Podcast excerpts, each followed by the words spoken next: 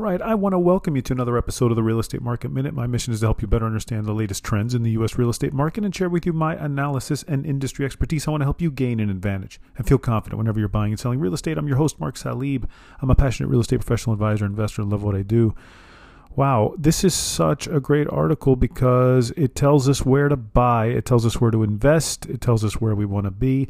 CNBC, uh, Celia Fernandez, uh, put, put together something really good here about neighborhoods. Now, we talk about cities all the time, but what about neighborhoods?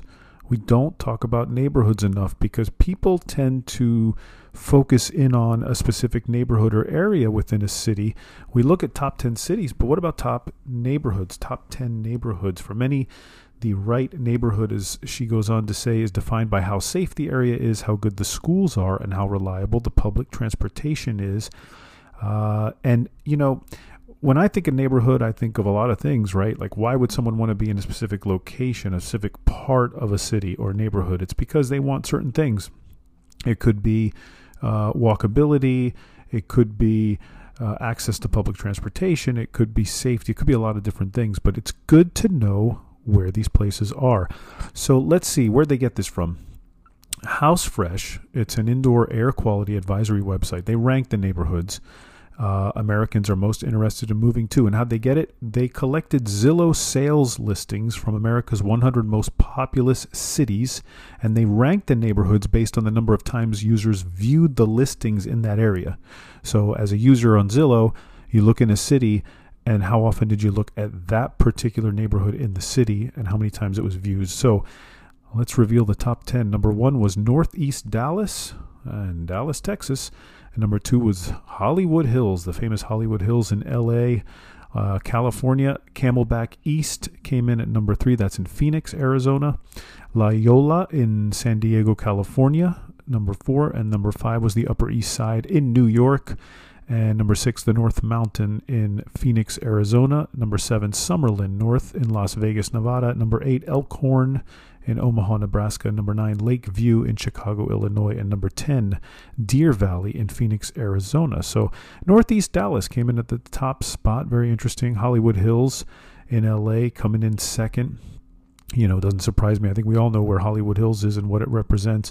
Now, that's a median home price of over $2 million or close to $2 million. Uh, but I mean, what a great area for young professionals. And uh, she talks about here in the article, it offers, quote, vibrant nightlife and stunning LA scenery. Um, but, you know, this is good to know, I think, again, as an investor, because when you are looking to buy, and maybe maybe these will interest you as a home buyer today, right now, you're looking at and you're saying, well, I mean, what what's a good neighborhood for me to buy? And if I live close to these areas, maybe I'll look into this. But as an investor, why? Because this is where rents are probably going to be steady, if not go up, because clearly there's an interest and there's a demand for people to go there. Now, the median home price is going to differ greatly between these different areas, but still, you know, it's funny how a lot of them are actually um, have stabilized or maybe might be down slightly. But this is such good data because number one, it tells you where people want to be, what are they looking for in a neighborhood, what do they want. Um, you know, a lot of these are close to major cities, but they're not in the cities. You know, they're they're 20 minutes or 30 minutes out uh, from the actual city. So it's showing you this migration move too, where a lot of people want to be out of the cities into the suburbs.